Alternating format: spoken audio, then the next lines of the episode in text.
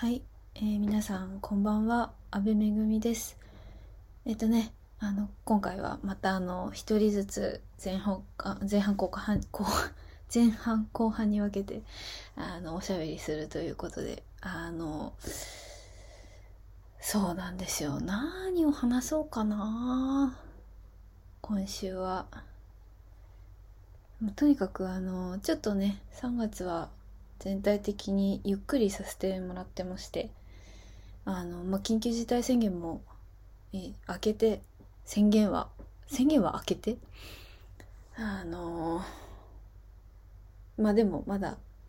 もうちょっとお家にいる予定です。まあ、4月からはねちょくちょくちょっとまたいろいろ動き出すので頑張ろうとは思ってるんですけれども、えー、安倍の方の恵みはですね、えー、まったりさせていただいております。うん。何をお話しようかな、まあ、とにかくなんか突然春めいてきて去年も桜をギリギリ電車の窓越しに中目黒の桜がちょっと見えてああ春だって思ったぐらいだったんですけど今年は見れるかな。どうなんでしょうね。ああそうだ、ね、目黒川だけじゃない目黒川って言うんだっけ？あれ合ってますよね。中目にあるやつ。あれだけじゃなくてそうだ。あのー、橋姫だ。八重ちゃんとあの上演する予定でまだ日の目は見れてない橋姫っていうあの大切な作品があるんですけどあの、まあ、上演は中止になってしまったんですけど、まあ、延期という中止、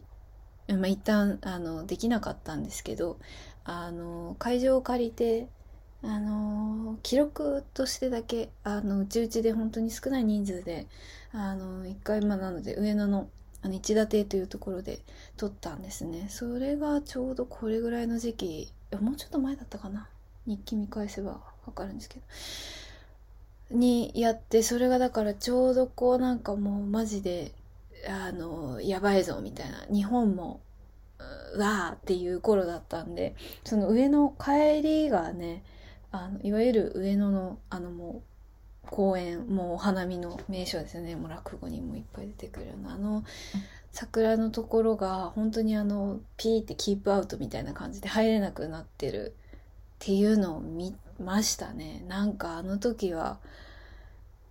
言い方悪いですけどなんかその普通じゃないみたいなことに結構ちょっとこ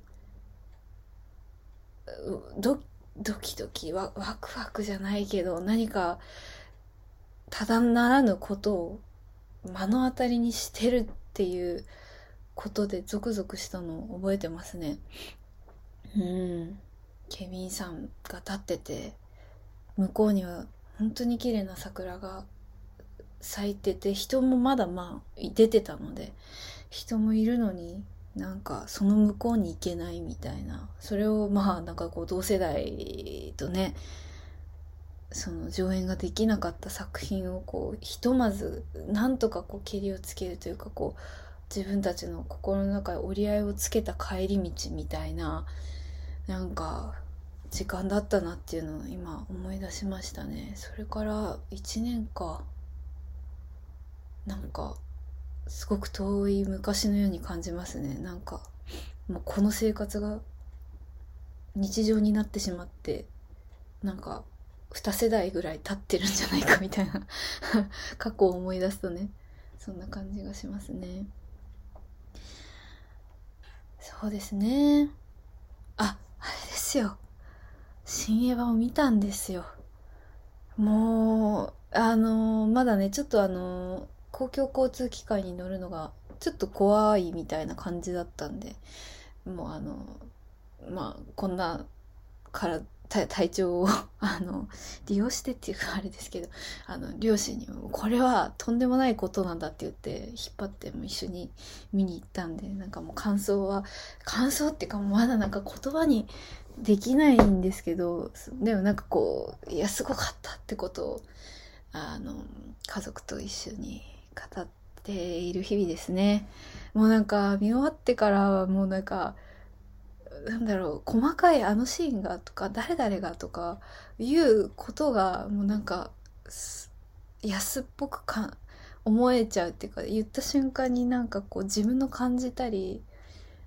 安野さん含めその生み出した人たちのもう作ったものがこうなんか軽くなっちゃうんじゃないかって思うもんでもんで もんでっていうのはね思うもんであのなんだもうすごかったなーしか言えなくなっちゃって。本当にあれですよ。もうあのすごかったな一生分使いすぎてなんかすごかったなアレルギーとかになるんじゃないかぐらいもうなんかため息はあすごかったなってずーっと本当になんか言っちゃうっていうか。いやーあれはなんかもちろんねなんか考察とかそういうものの意味でもこうなんかすごくこう元祖というかもうなんかその今のこうせ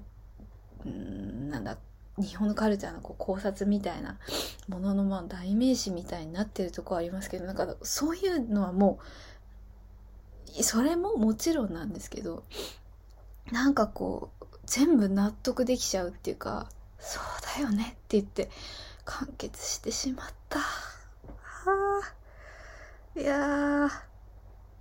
結思い出してもっていうやつはよく私言いますからなんかそれこそこう全ての作品が安っぽくなってしまう嫌いはあるんですがいや思い出してもあれは強烈でしたね。いやああもうね素敵ですよ。プロフェッショナルも見ましたしね。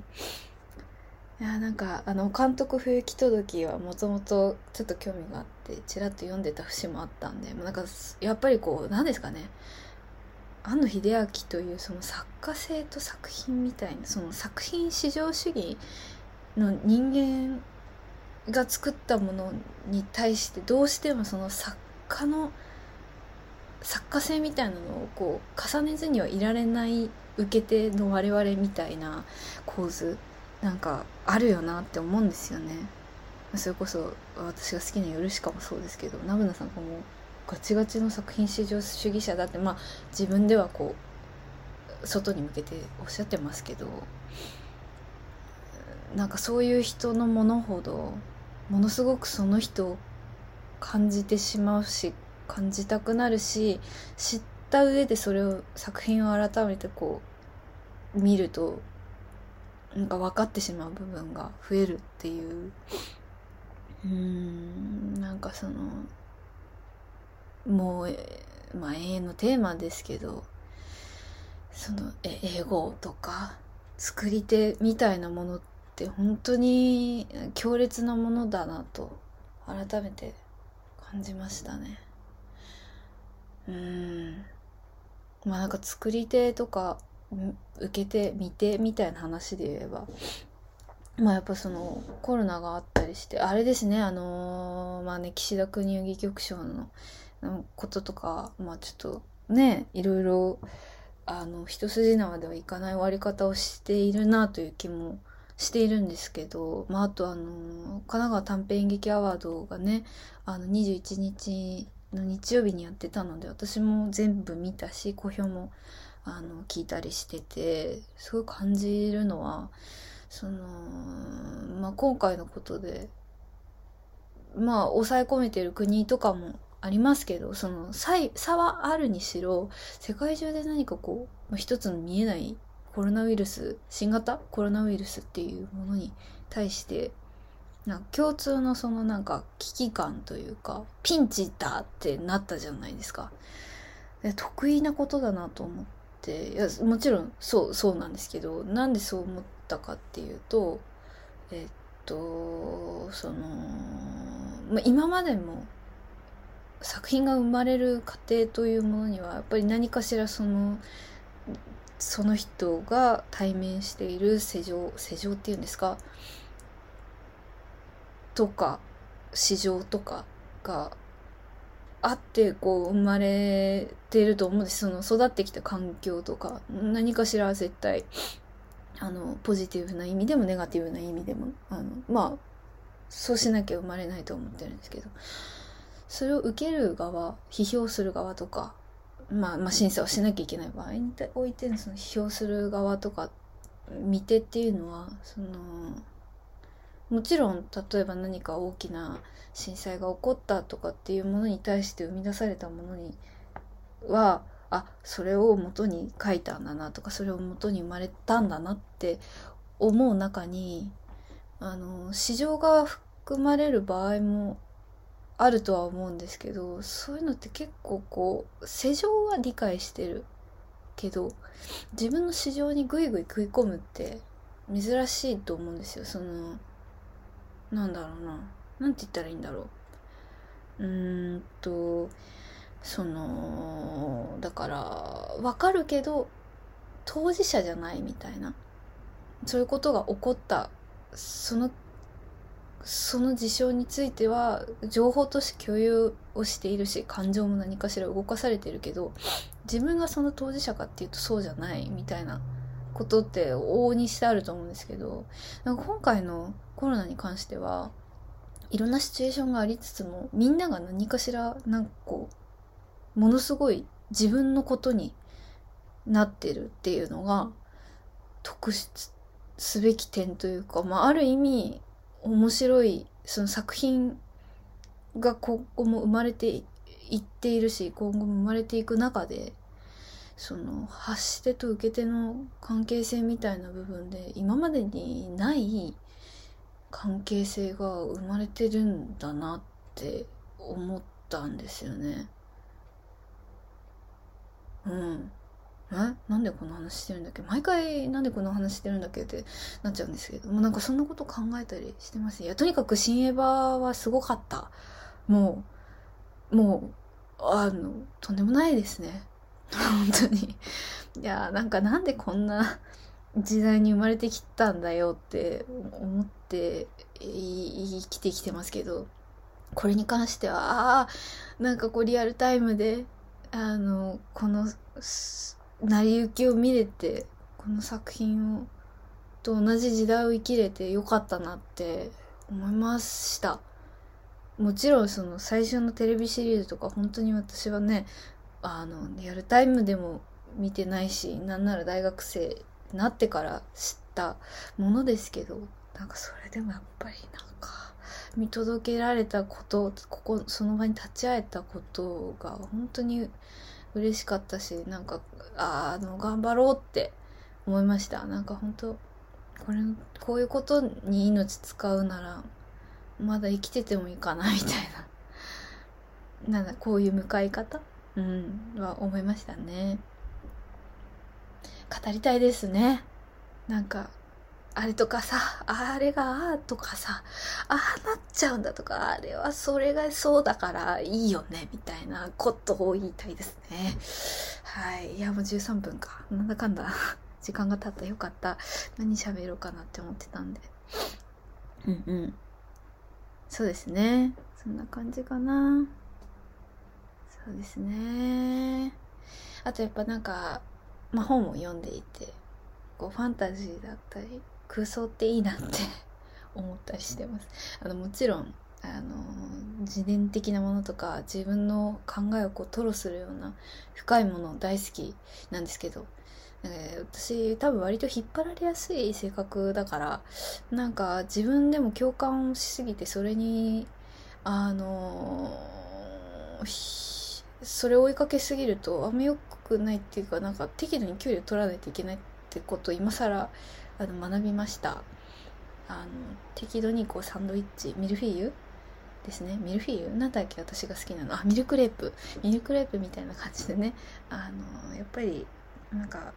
ファンタジー的なものを大事にしようと思ったそんな日々でした。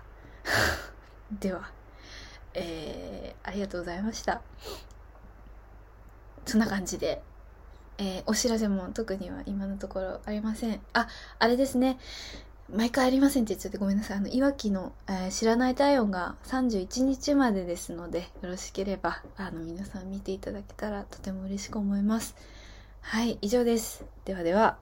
えー、おやすみなさい。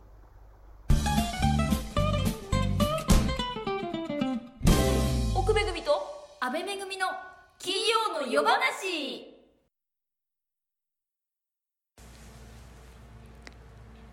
こんばんは。奥めぐみです。今回はあの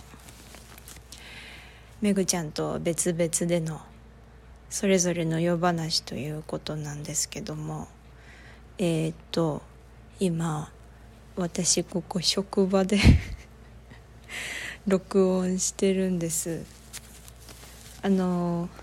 いくつかね職場にカフェがあってで今日はそれの店番の日なんですよ。ところがどすこいお客さん誰もいなくて今12時ぐらいなんですけどもう1時になるわ。誰もいないしじゃあ撮るかみたいな。する仕事も終わったので今ラジオを撮っています。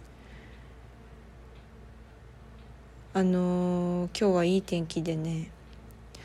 制服がね着物なんですよ。なので着物を着てます。着物を着てこう仕事ってちょっとテンション上がりますよね。座っちゃおうかな。誰もいないしな。怒られるかな。監視カメラでね声も取られちゃうらしいんですけどね。まあいいっしょ。よいしょ。誰か来たら動けばいいや。よいしょ。こんな感じで結構緩めの職場なんですけどバレたら怒られると思うけど。こんあのね前回のラジオで髪切ろうかなみたいな。あれ言ったのが前回かな？そうだよね。髪切りました。切ったんです。あれそれ前回だっけ？あれ？時が時の流れよ。まあでもとにかく髪を切りました。ただねなんかあのいつもの美容師さんと違う美容師さんに切ってもらったんですよ。それであのー、いつもは東京の、まあ、個人でやってる美容師さん。で今回は松本のお家の近所にある美容室の美容師さんに切ってもらったんですよ。なんかね浮気してる気持ちになっちゃってね なんか撮った写真もあ切った写真？髪を切った写真も上げづらい気持ちになり浮気現場みたいな気持ちで。からねあの写真はほとぼりが冷めたぐらいにそっと「ちょっと見て」ってやるかもしれない。見てほしがりだから。ショートヘア久しぶりになったんだけどやっぱすっきりしますね。なんか髪切った瞬間にアイディアがいっぱい浮かんできてジンクスみたいな話前回のラジオでしたけどやっぱあのー、ねあるもんだなって思いました。私も髪切ったらすっきりして考えもすっきりして私のジンクスは髪を切ることかもしれないです。あのあすげえ鳥鳴いてる。聞こえる？あのね鳥も鳴いてるし飛行機も飛んでるしすごいですね。風は吹いてるしお客さん来るかもしんないから反対向きにしよう。よいしょ。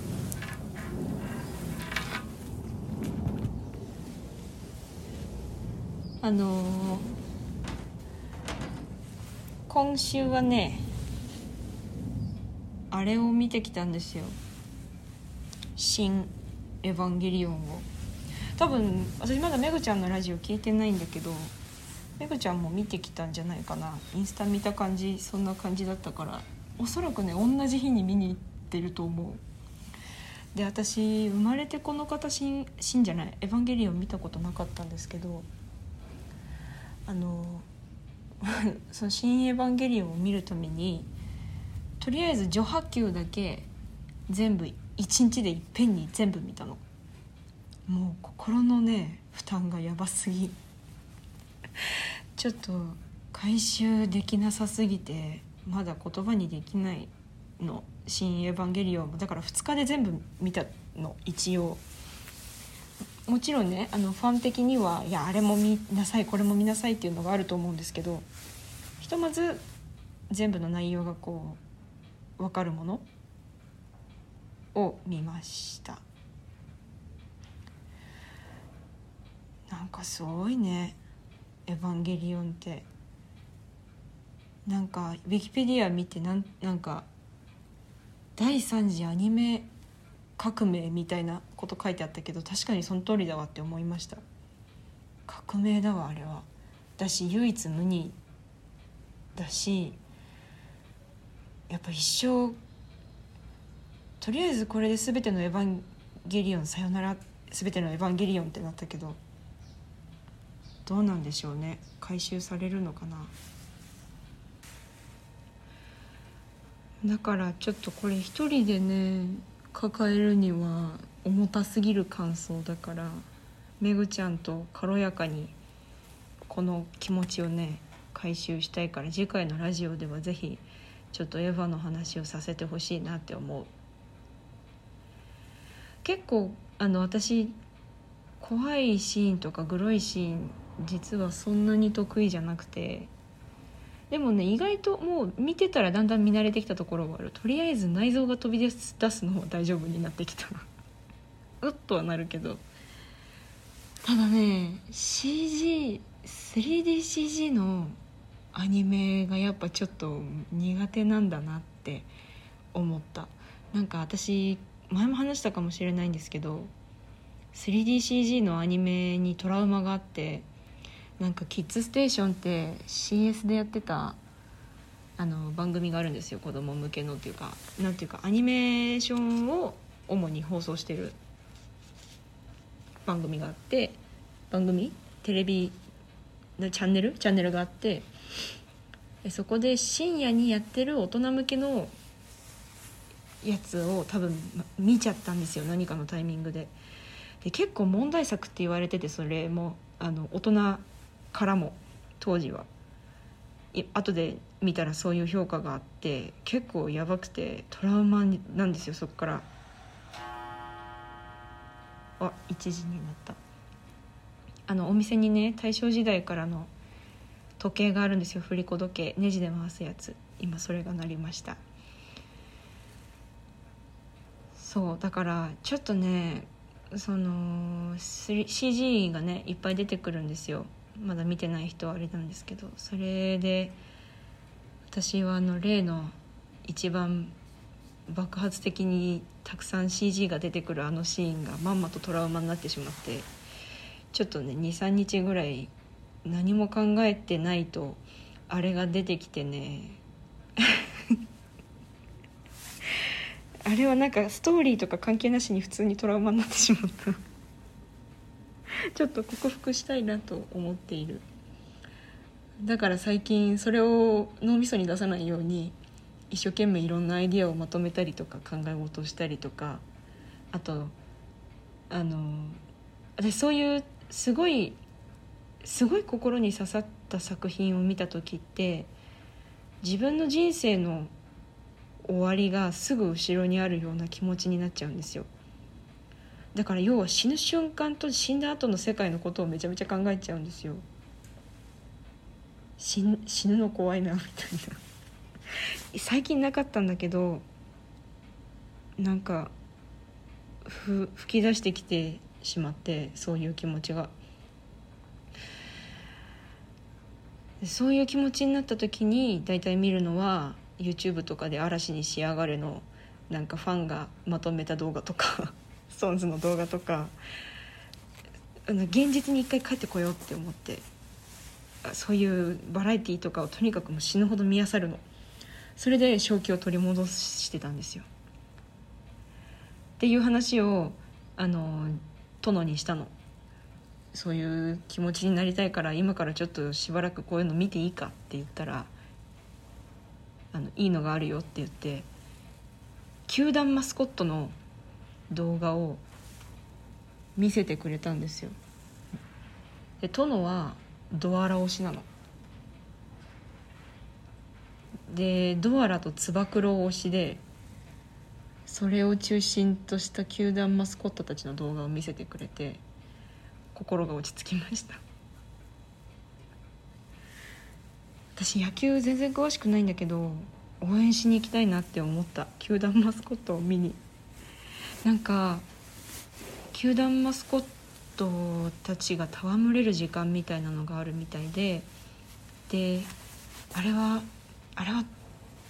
どこのキャラクターかな？ロッテかな？あ違うキャラクターじゃない。どこの球団かな？なんか名物お姉さんみたいなのがいるらしいんですよ。もともとチアガールででなんかそういうキャラクターたちが集うののイベントの司会もやってるみたいな。お姉さん名物司会者みたいな人がいてその人も可愛くて癒されました。私はねまだ推しがちゃんと定まってないんだけどどっちがセ・リーグでどっちがパ・リーグとか教えてもらったのに忘れちゃった。うん本当にね野球詳しくないんですけどなんかあのスターマンみたいなハムスターみたいなやつね結構好きでした。なんかのゲームでくじ引きでキャラクターのチーム分けをして対抗するみたいな4チームぐらいで。っていう動画があってその動画の中でチーム分けいくつかのキャラクター 3, 3人1組みたいな感じでチーム分けされててそその中にドアラとつば九郎とそのなんかハムスターみたいなキャラクターが チームになった回があってシュールなの。なんかすごいの。年季が入っててもう空間の支配力が半端ないの。空気での。何もしなくても支配してる支配者って感じなんですよ。でなんかファンのおじさんとかもドアラとかつば九郎が出てくると「待ってました!」みたいな「よ!」みたいな感じでいいいい時間だなって 思いましたあと今週何やってたかなとにかく私は「エヴァンゲリオン」でね今週は心が埋め尽くされてしまってねはあって感じまあ時間もあとちょっとだから最近の悩みっていうかこうなんていうか松本ってやっぱこう自分から能動的に行動をする若いお兄さんお姉さんっていうのが多いんですよ。もちろん若くない人もうちょっとあの上の年代の方とかももちろん活躍してる方いっぱいいて。でそういう人と最近出会う機会がめちゃめちゃ多くて。私何してるのかしら？症候群。にちょっとなり始めてるかもしれないです。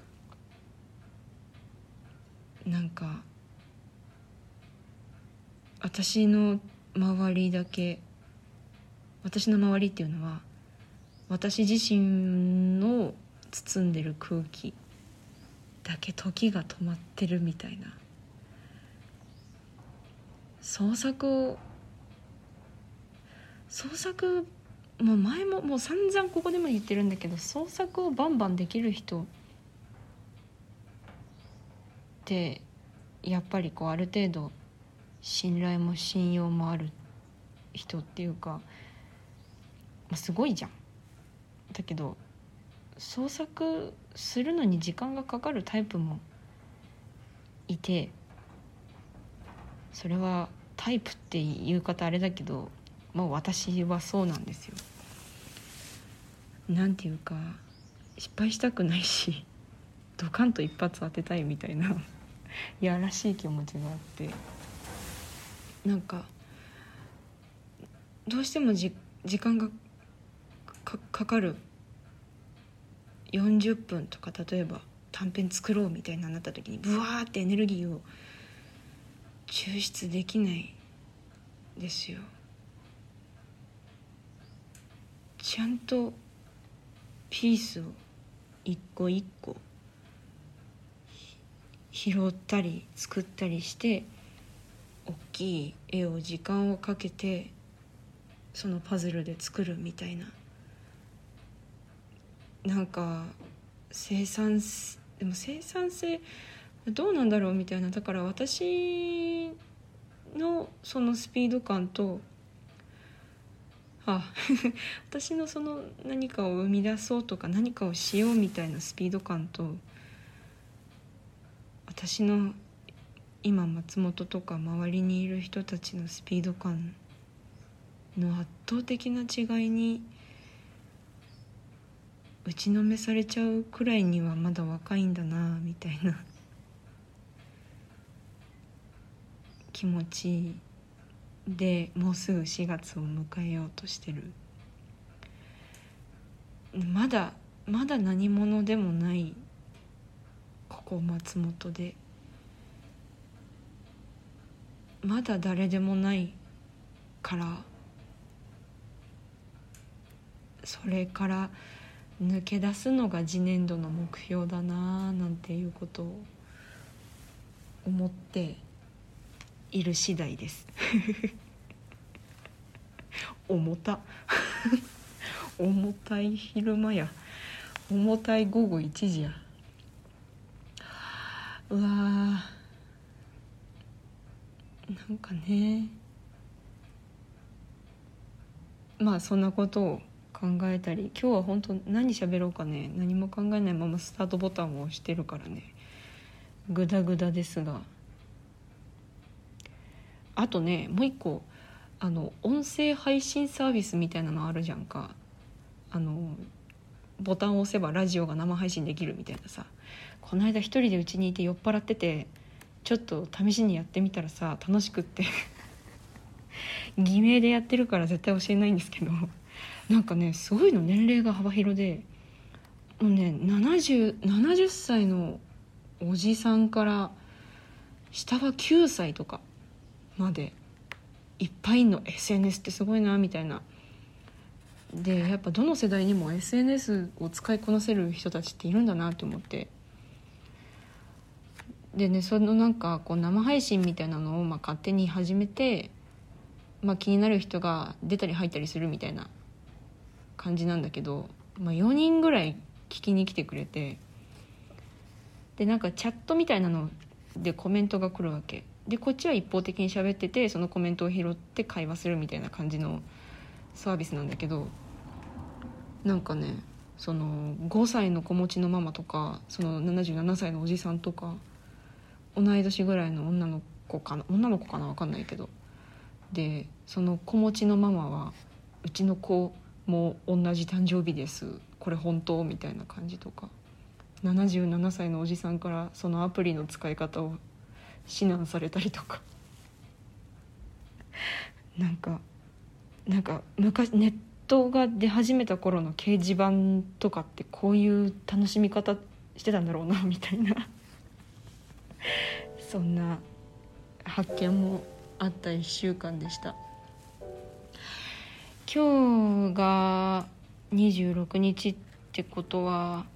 あじゃあ次のラジオ4月だね。早いね。2021年度に新年度になるわけですな、ま、ちょっとね私も今年は花粉気味。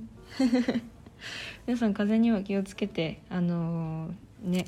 緊急事態とかも一応解かれはしたけど体に気をつけあのほどほどなたのほどほどに 楽しんでいこうぜ。それじゃあさよなら。